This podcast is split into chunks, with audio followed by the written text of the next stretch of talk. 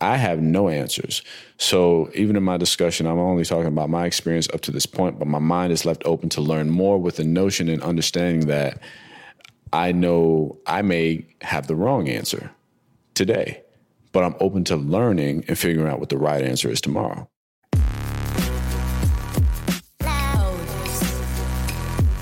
If you're a person who's heard the word no from a boss, an ex, a team that cut you, a job market that didn't want you, an accident or diagnosis that left you debilitated and depressed, or felt paralyzed by any setback that you just weren't willing to accept, this is the show for you because it'll teach you what my dad always taught me that failure is just opportunity in disguise. This is Matthew Del Negro, and you're listening to 10,000 No's.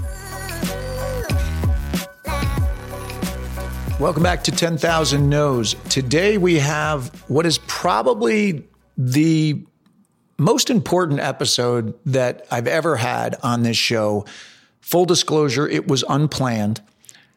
If by now you have not listened to last week's episode with actor Aldis Hodge, I suggest you pause, go back, and listen to that. You'll get his whole origin story the way we normally do it here on 10,000 No's. But what you're about to hear today is actually the first hour of that conversation. I happened to ask Aldis in the beginning of the interview what the biggest no's were for him. And his answer was the cultural no of being black in America. And it sent us on about an hour long conversation about race in America and specifically in our industry. And it, it was really eye opening. I felt like he brought his truth, he brought his honesty, his intelligence, his vulnerability, and his perspective. And we just were two guys having a conversation, trying to understand where the other one was coming from. And I feel like it's the kind of conversation that needs to be happening in this day and age. There is so much going on all over our country all over the world, but specifically our country right now. And rather than just lump it in with the rest of the conversation, because we ended up, he was generous enough to sit down and speak for another hour and a half, and that's last week's episode.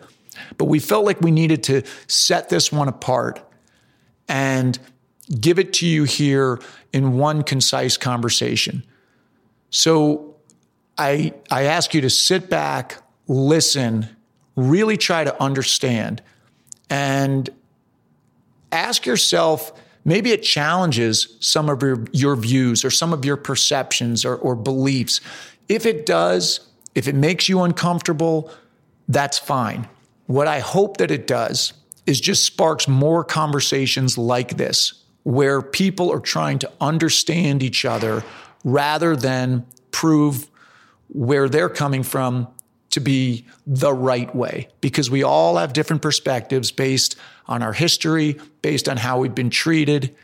And I, I so appreciate Aldis for, for sitting down with me and really opening up. And I hope you enjoy this. I hope it sparks something in you emotionally, intellectually, philosophically. Here he is, Aldis Hodge. We are talking about race in America. Enjoy. What's the biggest no you've had to overcome? And I don't mean a literal no. I mean proverbial no. Like mm-hmm. it, it, go back to childhood. You could go back to you. It could be the beginning of your career. I don't. I don't know what. Mm-hmm. Um, but what what it, what's like the? It, I think the biggest no that I've had to experience was a cultural no when it came to the perception of me, uh, where I was raised and how I was raised, and this is motivation for why I do everything I do and how I do, even the choices I make professionally, especially with my career. Um, the state of things, every reminder that I got from this country and from school and from just the environment around me telling me that I couldn't be what I was supposed to be because I'm black. And that's the best and the worst thing about my experience growing up here because, and I say here, like I was born here, um, mm, but uh, I've never been. I say I say the only place I'm treated as an American is when I'm not in America. Here, they, I'm always treated as something other, like abnormal, like I should be somewhere else. And when it came to where I was growing up because I grew up between Jersey and New York as a kid. Um, bounced all around Jersey, like Trenton, Clinton, Hackensack, all that. Clifton, uh, Trenton was rough, Clifton was rough, but uh, grew up in a place where everybody was telling me that I couldn't reach my potential just because of what I looked like. Even in the business, because my brother and I, we've been at this now over 30 years. I started when I was two, him when he, when he was three. They used to tell me all the time they didn't want me because I was too dark. They'd literally say that. They didn't give a damn. They would just, nah, too, no, they don't want black kids. Ah, he's too dark. He's this, he's that. Or I would go and you know people have heard me say this before. I remember being like uh, I think 11 or 12 years old, being in an audition, and because of how they negatively perceived and wanted to continue to show black people, you know, I got a casting agent who's like, I mean, a casting director who's like in his 40s, white guy who's like, look, uh, you're not black enough because I spoke with intelligence because I didn't shy away from my intellect, right? So the biggest no that I've experienced was the constant reinforcement of how people perceived my the the how people negatively perceive my culture in this country. Uh, the lack of acknowledgement and recognition for our contributions to this country, the lack of acceptance to the fact that we own and still deserve and are still fighting for our stake are here fairly in terms of people just resolving the fa- to, to to to within themselves the notion that we deserve to be here, right? So that's the biggest no. And I say that because those no's feed into every single aspect of business that I am still currently in. And it motivates me every day. That's why I got into horology.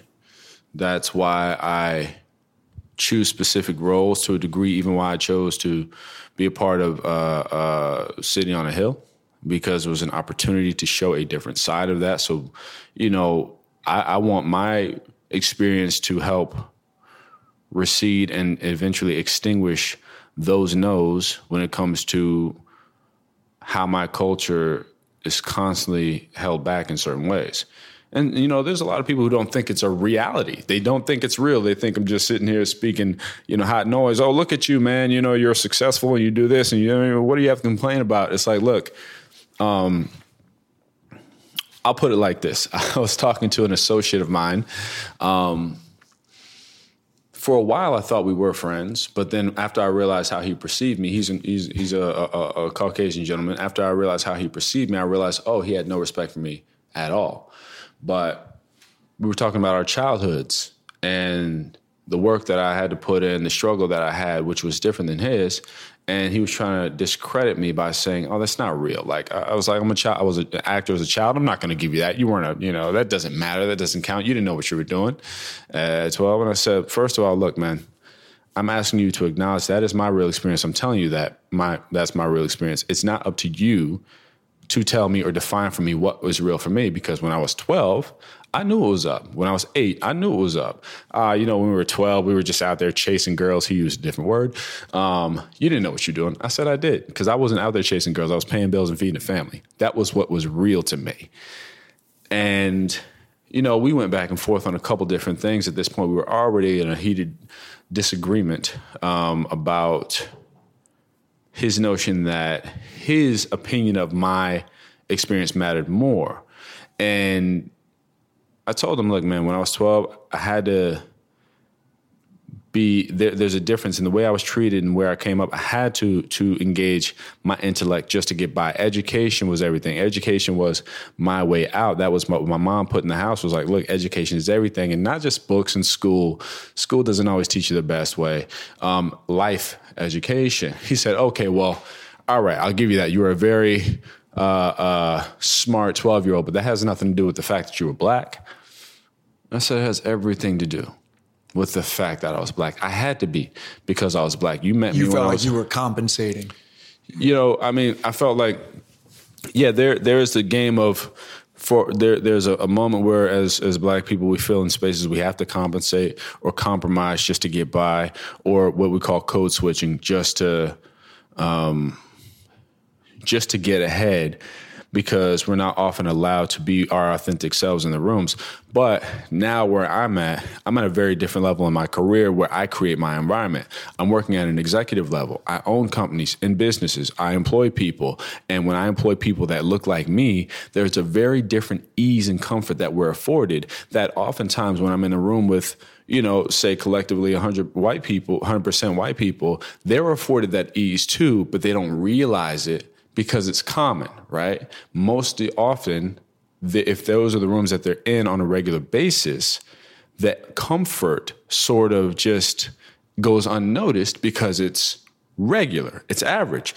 And what we're what I'm saying is for me in my space in my culture, we should be able to have that comfort too. It's nice because when I have been in rooms where I'm the only black person there, which is often the case, uh, I'm not allowed to say certain things the way I want to say them because I know how they'll be perceived. So I have to really work to figure out how to translate the message about something where somebody will understand me and hear me and not just completely write me off or discount what I have to say, you know, yeah. discount my merit. So it's not saying that oh, you shouldn't have this. No, you have that. That's great. We should have it too. It's that simple. Yeah. But when we ask for it, why is it so important for you to want to take it away?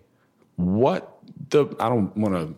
No, you, but, it's up. It's up to you if you want to I just swear. but can. I mean, literally, when you get exhausted, you're just like, "What the fuck?" So, you know, in this conversation with this person, there were a lot of other areas that he touched on that were really um, derogative. And when I brought it to his attention, and I simply asked for respect and acknowledgement for that, I that he he he recognizes my opinion of and my description of my experience is valid. Don't do not discredit that.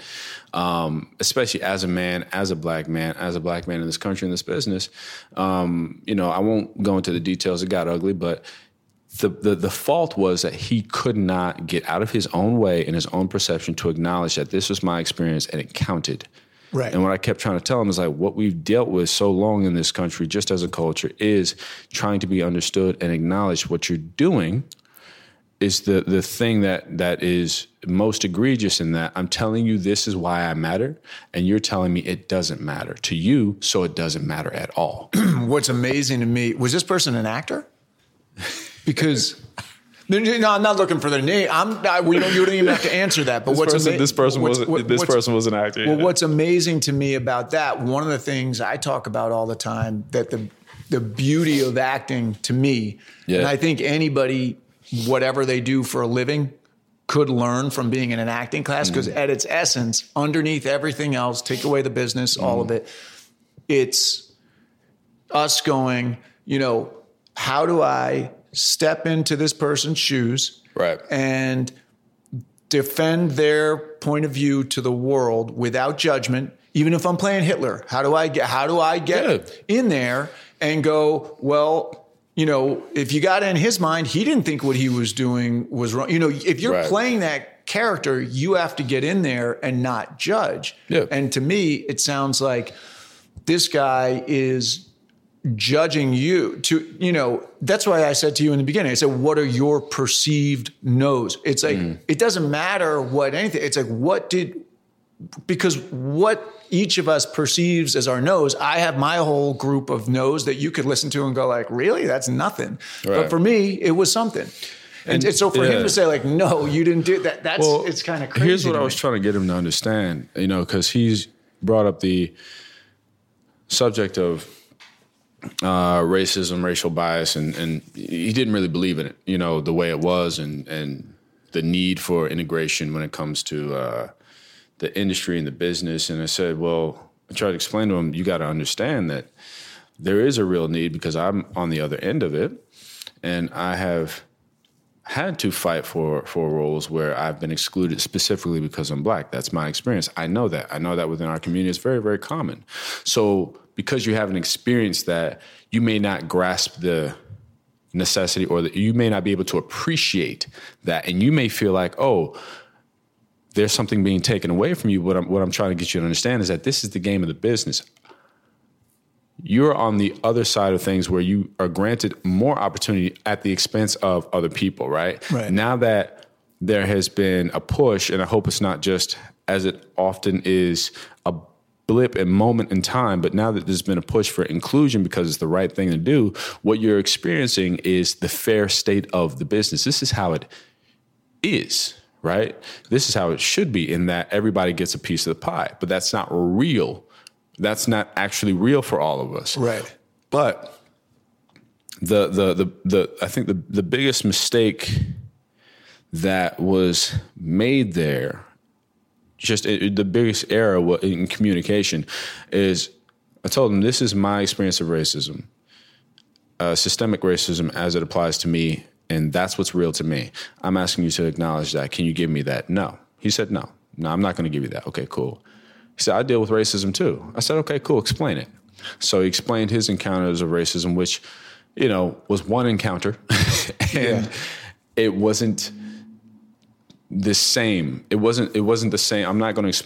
It's his personal story. I'm not going to say it, but um, you know, it was about a, a, a job thing, and it wasn't the same. It was about his features. They were looking for specific features. So not about his skin color. It was about his features, right? Um, and I said, but if that's real to you, if that's what's racism racism to you, if that's what you feel like you've experienced, I acknowledge that as real. Cool. That's real to you. I'm not going to discredit that, discount right. that. But what I need you to do is not feel like you have the right or the opinion to discount mine because you don't. Right. Like, and and just if we're going to keep it a hundred, who the fuck do you think you are to come through and tell me what is and is not valid for me? Right. Nobody has that right but me. You, where I, you know, can relate to this. I mean, even in the, you know, first of all, I think also I've had uh, I've had female executives on this show mm-hmm. who are very successful. Mm-hmm. Who I don't know if it was on the record or off the record, but basically the gist was if a if a man had done all the things that this person had done, mm-hmm. the pay would have been way bigger. And I agree. I think in every yeah. area there are um, there are. Uh, th- there are things that are unfair. Yeah, and and, and like the guy you're talking about. I, well, you, this is what I think it's the degree of it. Because I've mm. said, like, I've had plenty of times where I go in, I feel right for something, I feel good in the room. They're like, oh, mm. oh, we're, we're going, and the way they would say, you know, like the Hollywood speak, yeah. we're going ethnic, ethnic, with that role. right. And I'm yeah. like, what? You know, and I'm like, you know, and, but, the, I mean, the, the origin of this whole podcast really mm-hmm. was um, I had been working on a show. I was working on Scandal. Mm-hmm. My my storyline kind of dried up, and all of a sudden it was pilot season 2017, right. and that was the year of hashtag Oscar so white. And the way I describe it is, oh, I, I go, year. I remember that year. Yeah, and, I, and I go, I go the way, I go the way that I describe it. I go as a human. I think this is this is a good step for the world. Like mm. this is, it's kind of like you gotta, you gotta make it more fair. Mm. As an individual and the head of my own particular little household, I was mm. like, shit. Because I felt really good in the rooms and I couldn't like. Ah. I couldn't yeah. get anything. And then that's what sparked me to Whoa. start this show because I was like, yeah. I can't wait. You know, so well, I guess what I'm saying is like mm. that guy that had this with you, he's right any actor, I don't care if you're, you know, green, white, black, blue, whatever, yeah. it's going to be hard because the economics are that you got this many people and you have a tiny amount of jobs. Right. But what I don't think he's recognizing, and I think like as, you know, as a white guy myself, I got to mm-hmm. recognize it's like, you've had it harder for that for that race reason mm-hmm. in the United States. It, it's, it's just it just is. Yeah. But you know, and and and to that, I mean, like everybody's um, no's are valid, right? right? Because it's their experience. And and again, with him, the thing that I was trying to really stress is you don't have the right to tell somebody else their no isn't valid. Right. Because you haven't experienced it. You know, uh, if we want to talk about the demographics of percentages when it comes to the industry, yeah, I mean, you know, uh, there was a study done in 2018. I think it came away with like between I don't know 80, 85 to 88 percent of, of leading roles on television and film are still primarily Caucasian male. Um, when it came to executives in the room, in terms of film executives, television executives, studio executives, you see the ratios of Caucasian males between uh, figures of 95% to 100% in different sectors, right? Um, so I was trying to explain to him, like, even if you feel a marginal shift in a lack of some opportunities here, it hasn't really changed your it, the percentages haven't changed to a point where it's actually um, equivalent or, or, rather fair across the board in terms of everybody's struggle. Right. And if you look at those numbers and your shift has literally happened maybe 1%, right, for you of saying, I used to work 10 times a year, now I work nine times a year. And you're actually an active working, you have a job now. um, imagine if that shift is 10%, 20%, 30%, 40% less work for you. That's the reality I grew up in. That's all I know. So I have to work differently. I have to work smarter because I'm black and I know the chances of my success are far less than yours. And the chances of my return to success, if I mess up, are far less to a point of being non existent. I don't get second chances or third or fourth. You know what I'm saying? Yeah, yeah. And I believe second chances should should should be granted, but they're not going to come for me in that way. So I'm not saying that my I'm not. This is not a, a, a rate of comparison. When I was you know talking to, it's like this is not about comparing. It's about understanding and trying to get you to realize and understand the necessity for and and get why there's a shift. There is a paradigm shift. It may affect you marginally, but it's not going to stop your flow. Right. So now you have to think differently, just like we all have to think differently. We have to think in ways. I grew up in ways of thinking like oh, because it's not going to be provided for me, I have to provide it for myself. I started writing when I was like 13 because my brother was writing because I, all the shows that I wanted to be on and the jobs opportunities that I saw that weren't being provided for me were specifically because they didn't see black people in those roles. So I was like, well, let me just do what I naturally do because I love science. You know, um, I'm a design engineer now as my other profession because I love science. Um, I love art. You know, art history, art. Uh, uh, the art environment, the art world. I'm a painter, right? I, I and and, and I, I this for me, my multifaceted interests are not in any way unique to me because I'm black. Because I learned, I mean, my nature for these things, my my my nature, my my proclivity for interest when it comes to these very different um, fields was natural to me, but at the same time, I referenced and saw other black people who are naturally inclined or contributed to these areas. So for me, it's normal. It's just we don't get to see it as a normalcy because of how much vitriol is pushed out in terms of the way we perceive black culture, which is not real. It's a very small percentage of what goes on, but that very small percentage also is found in every single culture the world over. You know, we're not as black people predisposed to crime. We're not predisposed to to uh, uh, uh, violence. That is not something that is unique to our culture, as one would have you think when it comes to the education of our culture in this country and the world over in many different ways. Yeah, you know, um, that's not who we are.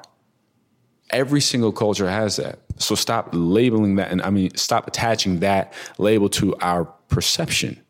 Stop doing that because that's what I grew up with, and I'm like, this is not us. I mean, sure, like, yeah, I, you know, I've seen some things break out, but I've also seen it with every other culture. But you know, I mean, look at the news and the irresponsibility of, of uh, depending on what news channel you're watching, look at the irresponsibility of the narrative. You know, we have constantly seen often over the last 10 years, you know, black person does something, oh, gangs, and this is black people. You know, a brown person does something, terrorism. You know, white person commits mass murder. It's a lone wolf and it's a mental health issue. Has nothing to do with, oh, well, that's just him. It's a mental health issue.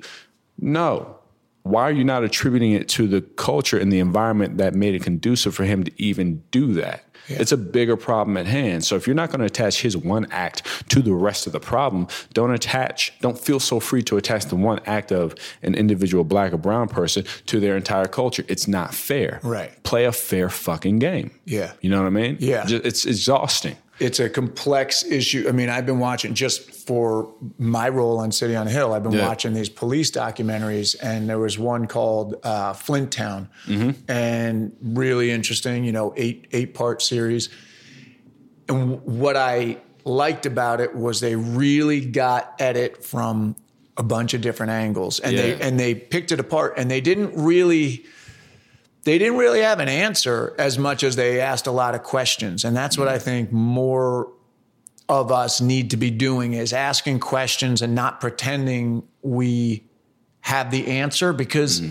it's not it's not it's not a simple it's not a simple solution. I mean, not it's it's steeped in so much history and and there's so much back and forth on every side of it. And then when you like you look at that, there are issues, there are race issues, but mm-hmm. there's also um, that particular town had a water problem. There were financial issues. There were, you know, crime rates were high. Mm-hmm. There was, uh, uh, th- there were political issues. There were, you know, and, and yeah. everything. It's a, it's a can of worms. And I think underneath it all, it kind of goes back to what we were saying before about acting. Like, how do you get, you know, whether it's one actor taking on one role, how do I get behind that person's point of view and understand mm-hmm. it? Or yeah. as a society, how do we get behind, you know, another race's point of view? How do we try to understand rather than try to um, tell people that our way is right or our way is is the truth. Mm-hmm. how do we we all go okay this is what i think. Right. what do you think? I exactly. go oh hey aldis i you know i had a different experience. This is what i think. And then you go well here's what i and i go oh okay.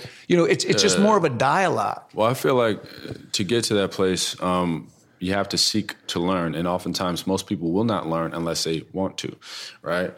And um, not to shameless plug but i do a podcast called Common Ground, which is literally about that, where bring people from two opposing sides of an issue, bring them together, and it's not about them debating, trying to prove each other wrong. It's about how can you find the middle ground where you find reason within each other's opinions. Can you do that? And you're right. If we all come to the table with more questions than we think we have answers, we're going to learn a lot more. That's the point of communicating. But how are we communicate? How are we taught to communicate with one another? We're taught to perceive each other based off of, in this country, definitely color, um, and our idea of someone's culture versus our experience within someone's culture. Our ideas are far more dangerous because our ideas are always going to be biased, and will not allow for real truth to sneak in if that truth challenges our bias right? So you have to really scrub away the ego and open up your mind to be like, you know what? I'm gonna just be honest with myself and say I have absolutely no idea what the hell is going on here, but let me yeah. go learn. Yeah. You know, just like uh, talking about people in the ghetto, right? Everybody in the ghetto, they all act the same way. They all this, they all that. They tear things up. Their hood, da da da. No, I come from those streets. There's beautiful people there. The ghetto has a perception which falls on the people you know, but what would happen if if you took away the constraints that make it the ghetto? The ghetto is a ghetto because the people there have a lack of access to certain things healthcare, education, financial uh, uh, uh, opportunities, um, good housing opportunities, right? Uh, good quality resources, right? That's what makes it the ghetto. But the people in the ghetto make the best of it. Yeah. Right. So let's stop calling them ghetto. Let's stop calling it a ghetto. Because in order for it to be that, I don't look at the people who are living there and ask, well, what are you doing wrong? I look at who profits from that and ask, why do you need to keep it that way? I was watching a documentary, I think it's called The Five Seven, about these cops who were running a really trash ring of, of selling drugs and crime and all that, I think in Brooklyn. Um, Oh no, I mean the seven five is what it's called, the seven five. And there was a line I'm paraphrasing, but one of the cops said, you know, uh, the ghetto is like the richest place because they go there, they poach, they go there, they prey on the people, they steal from the people. This again, this is not all cops, of course. That's that's a you know, let's not even go there because there are a lot of great cops and there's a lot of cops who don't do the job well. It's another issue that have, people have issues with. I mean, hot, hot button topic people have issues with and don't want to really discuss. But you know, they go there to farm. But the people who live in those areas are great people. And just because they got a few folks around them, you know, I was having a, a discussion with a, a, different associate of mine whose father was like an ambassador. So he grew up in a very different world. I think he lives in like, uh, um, like Pacific Palisades or something like that. You know, he's he's he's, he's doing well. You know, um, older man, uh, older man, Caucasian in his like fifties, and we were talking about the difference, the distinctions between the ghetto and and and the dangers within the ghetto and like the Beverly Hills and all that. Yeah, and I said, bro, I know what you think in terms of the ghetto, and I know Beverly Hills area. It's it's as many, if not more, drug dealers in Beverly Hills, if not more criminals in Beverly Hills. The difference is, and this is just my moxie talking.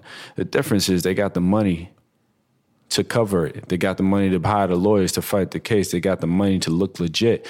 But it's mad criminals in those areas. So let's not tie the idea or the the the perceived notion of criminality to the ghetto just because you don't know the ghetto and you ain't been there. Yeah. I done been in both worlds. I can walk in both worlds. You can't.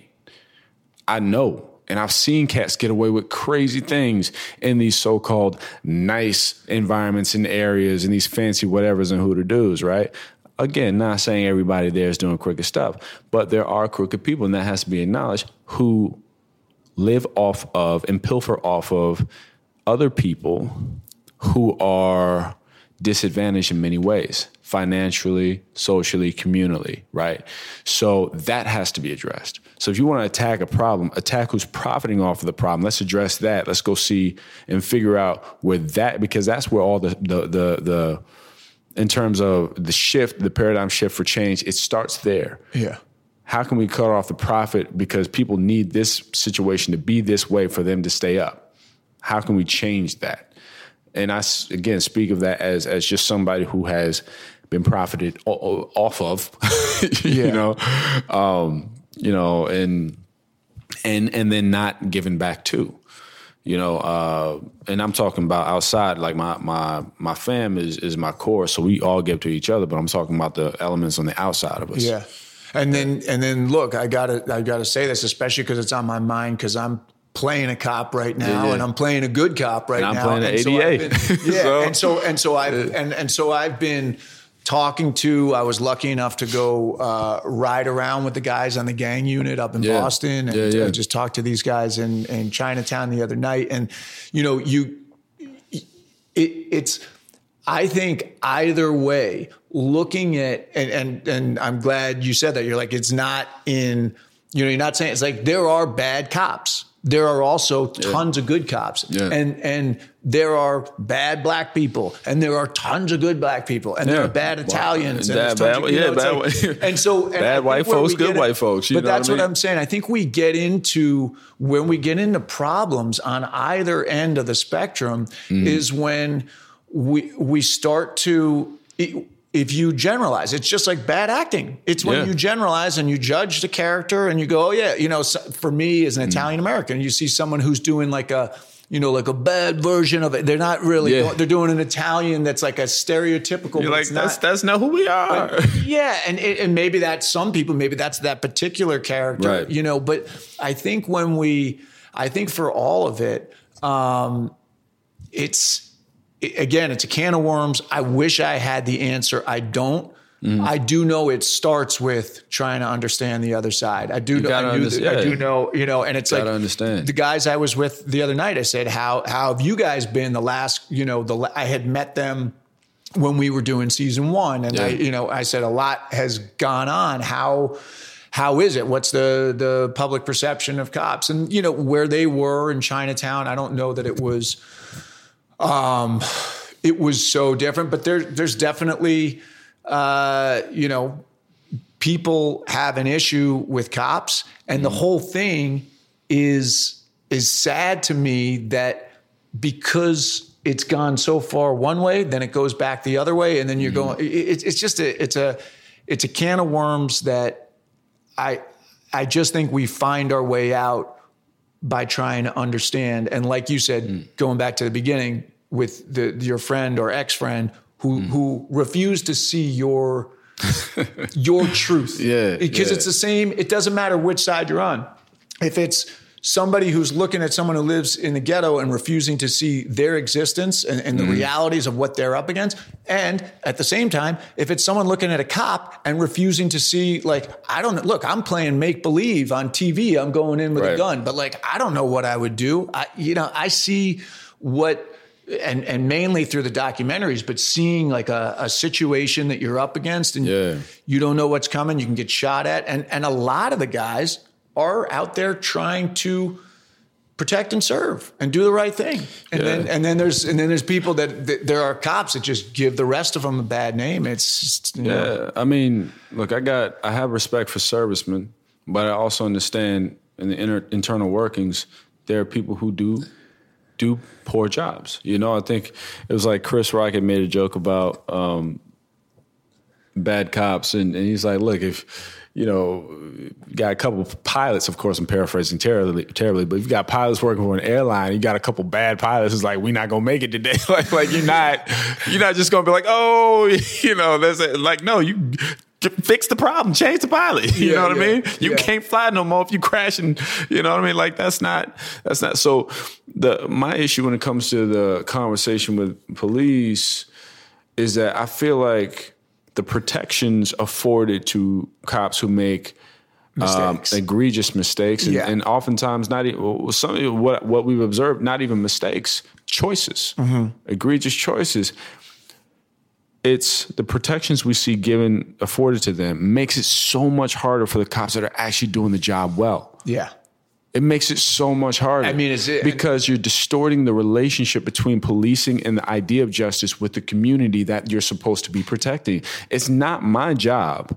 It's like I understand you have a hard job. You chose a job, but it's not my job as a civilian to figure out whether you're a good or a bad cop, right? And if you got a partner, I don't understand your environment at all, but I would hope that if you have a partner who's not doing a good job, you'd say something.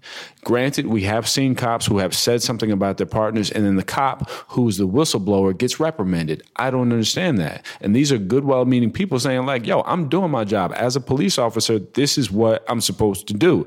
I don't care if you got a badge. If you're doing wrong, I'm going to get you, Yeah. right? But what happens is it makes it harder for the community to actually trust police, to trust that justice will be uh, served. It makes it harder for good cops to do their job and communicate with the civilians that they're trying to protect because now our vision, our, our perception of them is completely skewed. And look, growing up where I grew up, especially the the relationship between black community and police has never been great. It can stand to be better. I was raised not to deal, not not. I, I wasn't raised to talk to police. I was raised to survive encounters with police. It's a very different mindset because I know how police have oftentimes dealt with me. There are times where police have been unnecessarily aggressive with their attitudes with me, where I was, you know, and everybody's like, well, if you just comply, I was complying. But the cop just walked up with an attitude off jump. So what am I supposed to do with that? Right. And because of the history between police and the black community, as we have seen, as it has been shown, my survival instincts tell me what to do and how to act and how to perceive this person in order to make it home. Every time I deal with a cop, my first thought is, how do I make it home? And we forget cops aren't supposed to kill criminals either. They're supposed to arrest them, right? Yeah. But I know because I've done the research and we have seen what we've seen, I don't have to be doing wrong to th- to to to to fear for my life. And that's sad because there are a lot of good police officers who just want to go home too. Yeah. And just do their job too, and they do have a dangerous job because there's crazy people out there who, who you know, there are a lot of cops who who die every single year who are doing the job well and doing it right, trying to respect the citizens' uh, uh, civil rights. Yeah, I mean, so, that's, that's that that documentary you know, was 2016, I think it yeah. was, and that was they happened to be filming at the time when cops were getting killed. There were two actually right in Bed Stuy, Brooklyn. Two cops were, in, I think, in their car got ambushed. Yeah. There was there was. Um, it was the whole thing with the guy in um, in Dallas that was shooting. You know, they they had mm-hmm. footage of, of stuff. Yeah, and and you you know, it's it's uh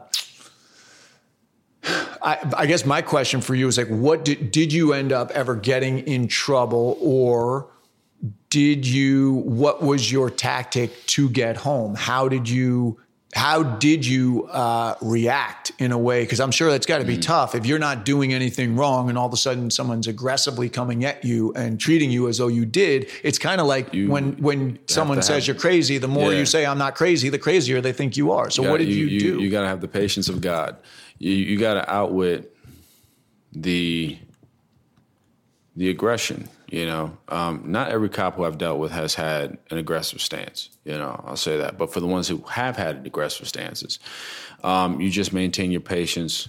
I try not to be an overly aggressive person. I learned, you know, a long time as a kid, you know, you can do some things you can't apologize for. So you got to check that, check yourself at the door. You know what I mean? But I try to make sure to also own my space and understand if I give somebody the power to upset me or to to get me aggressive, that's me giving my power away. So if I'm sitting here and we're we're in an argument, I start yelling and getting irate, that's me. That's my fault. I did that. You know, and how do I want to walk away from this situation? I want to walk away saying that I did everything right, as right as possible. So where the stress comes in is again, like the debate with the associate I had in terms of proving my worth, my merit, and not letting somebody else define that for me. Sometimes you encounter that with people who are in perceived authoritative figures because sometimes they take those positions. This is not just specific to some, you know, law enforcement. This is politics. This is entertainment. People who have, you know, executive positions. I'm your boss. I'm your da da da da sometimes they take those positions to feed their ego just so that they can feel better by making other people feel small. And you have to know how to uh, cerebrally play that game where you do not let them win, you do not give them your power by allowing them to agitate you.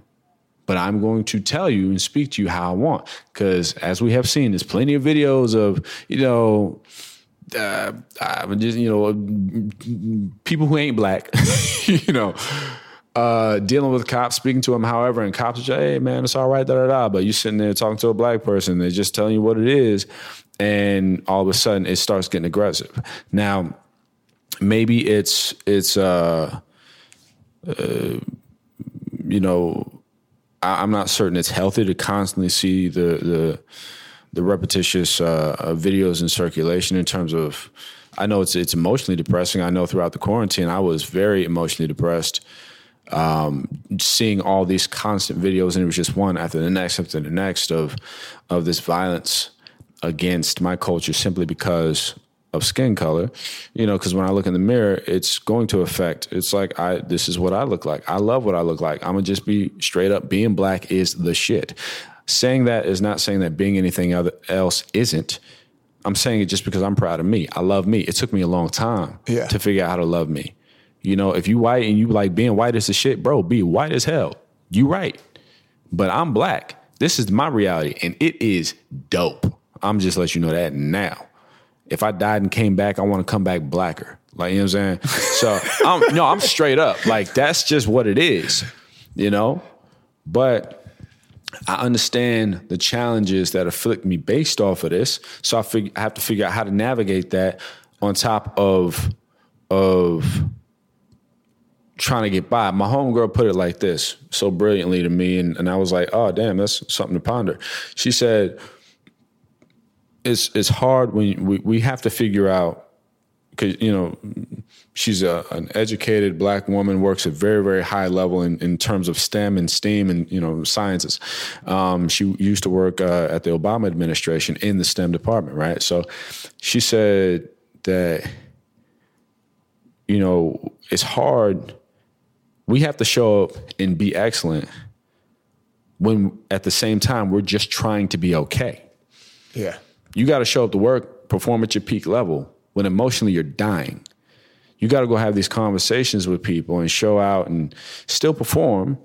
You know, I mean, throughout quarantine and all that, and still going on. You know, everybody's like, you know, how is it? You know, with with, with COVID and and and are you are you worried? Man, I ain't worried about a COVID. It's real. I take precautions. Hell yeah. But there's something out there that will kill me faster than COVID. There's something else I have to worry about that I think about on a daily basis. I ain't got time to think about a COVID, whatever it is, because I got to think about being black. And people don't understand how seriously we have to take it. But I'm telling you, when you live in this reality, man, it is it is not a game. It's a beautiful joy to be a part of this culture, but it is also a taxing responsibility just to figure out how to enjoy being human. Yeah. Do So- you do you feel um do you feel that you're in a you're in a like kind of a, a weird position where in some in some contexts you could be let's say you're it's something that's involved with City on a Hill or, or any of the films you're doing and you're treated a certain way. And then you know when you're walking over here are you treated a certain way like do you see are you conscious of that all the time is it something that you that that like is thi- just a part of your existence that Well, there, there's a shift. There's been a shift as the progress of my career has continued and my recognition has grown. There's an obvious shift in terms of how people treat me, but it's not based off of the respect for me. It's based off the acknowledgement of who, what I do. Right. Um, I won't say who I am because they still don't know who I am. They don't know me as a person, but yeah, you know, there's. Uh, I- I'm gonna be honest. It's to the point where I can't discern the difference between certain things. Like if I walk into a store and somebody's following me, I'm not sure if they're following me because I'm black or if they're following me because they know who I am. You know, I like know my career, right? Or, or sometimes somebody will be in a corner just staring, and I'm the kind of guy. I'm like, you need to say something come up and say hi, smile, cheese, something, because I'm gonna take it a different way. Like I'm in survival mode. You gotta know where I came from. I was raised between Jersey and New York, and these streets was tough. And I was raised off of survival tactics. You know what I'm saying? My mom taught me and my brother at a young age when, you know, learn where you at. Because if, if, you're ever snatched up, look at the buildings, learn where you at just so you can know how to get back home. And to this day, that's still how I figure out and navigate. I travel all over the world. When I go out, I'm always look. If I'm walking, I'm checking behind me 24 seven. I'm always looking at the buildings. I know buildings more than street names. You know what I mean? I'm always keeping a guard up just because this career, this life doesn't absolve me of anything. If not, it only accentuates and elevates the the the nature of of danger in some instances because now people can see a, a bigger target, right? A more obvious target.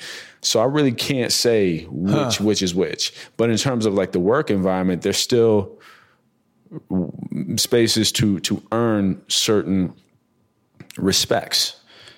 And I'm not sure that will ever go away because you know, and I'm, I'm not speaking on on uh, on city, but just in general, in, in terms of the work that I've done over the years to get to where I'm at now, I've learned that you know you still got to deal with people with egos at a high level who are going to test you.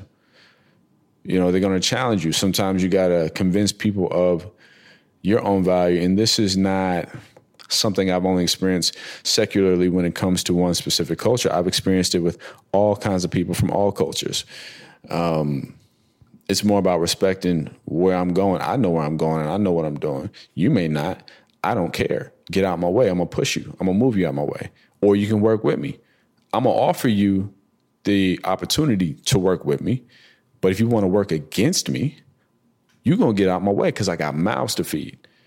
At the end of the day, my family's far more important than this mess will ever be. So like, you better make a decision because this work gonna get done. you know what I mean? Yeah. I made a rule a long time ago dealing with this was probably this was over 10 years ago dealing with uh, a difficult actor one time and uh, we had to squash it but i told the executives on that project i said don't worry about the work like i don't need to like you to make money with you i just need to respect you and i can only respect you knowing that you respect me we don't have to be friends but as long as you come in you know where I'm at, and you know what line not to cross, we good. But if you think you're just gonna bully me, bruh, it's always another job. I'm not about to sit here. If you, I don't work for you, even if I do work for you, you gonna respect me. you know what I'm saying? Yeah. This job is not worth my dignity. It's not. We gonna figure it out because I done been through worse. Used to live in a car. We done been through worse. we survived. So I thought this ain't nothing. Yeah. You know what I'm saying? My mama a G. She survived anything. Both my parents are former Marines. Yeah. They done been to war. Like, come on, man.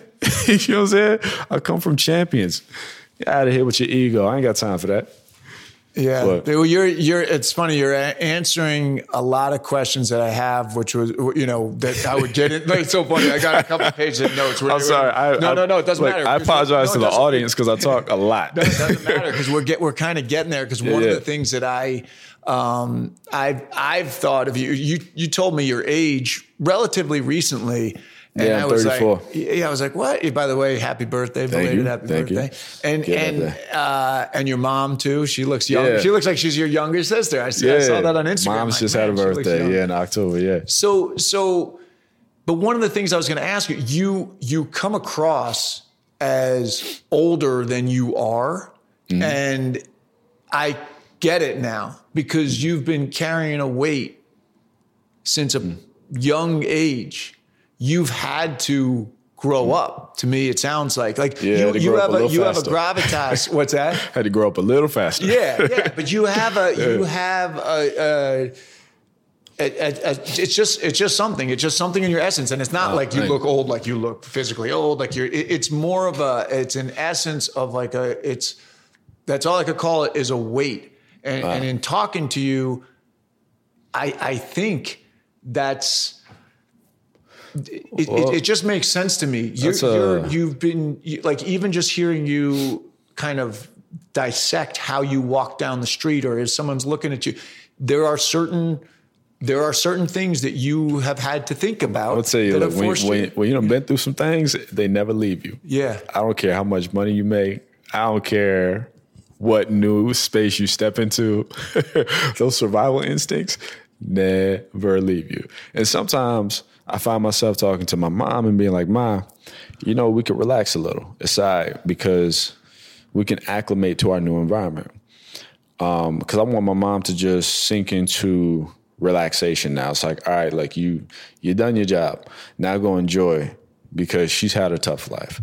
But I understand because you can't always get too too comfortable, right? Um, and yeah, I mean, look, I'm an old soul. My name actually means old, old man or of the old house. So like I've been, you know, made to be old since I was born. But uh I love my challenges, my upbringing, because it's preparing me for something. Everything to me is a nominal step. It's a small piece of the bigger picture. And when I look back on my life, um, even in the times that were rougher and the times that were uncertain, everything that was needed was provided. And this is sort of where I figured not to confuse my wants for my needs, because there are a lot of things I wanted that I never got didn't get them for a reason because they would have gotten in the way of what I needed. And there's a purpose beyond me. There's a purpose for my work beyond supplementing my bank account. It's that's that's neither here nor there, right? There's a real sense of of reasoning and rationale for my personal life experience that I'm still exploring and seeking to find. I'm never going to have the capability to understand the true vision or see the full picture, right? That's not on me. Um, What I can do is appreciate the opportunity in the moment and execute the opportunity when it's laid before me. That's the, all the choice that I have right now in terms of my path is do I want to go here or here? If I go here, what does that mean and what am I trying to accomplish with it? But the if if I was afforded a, a super easy, cushy life at a young age, I wouldn't be able to appreciate any of what I understand now.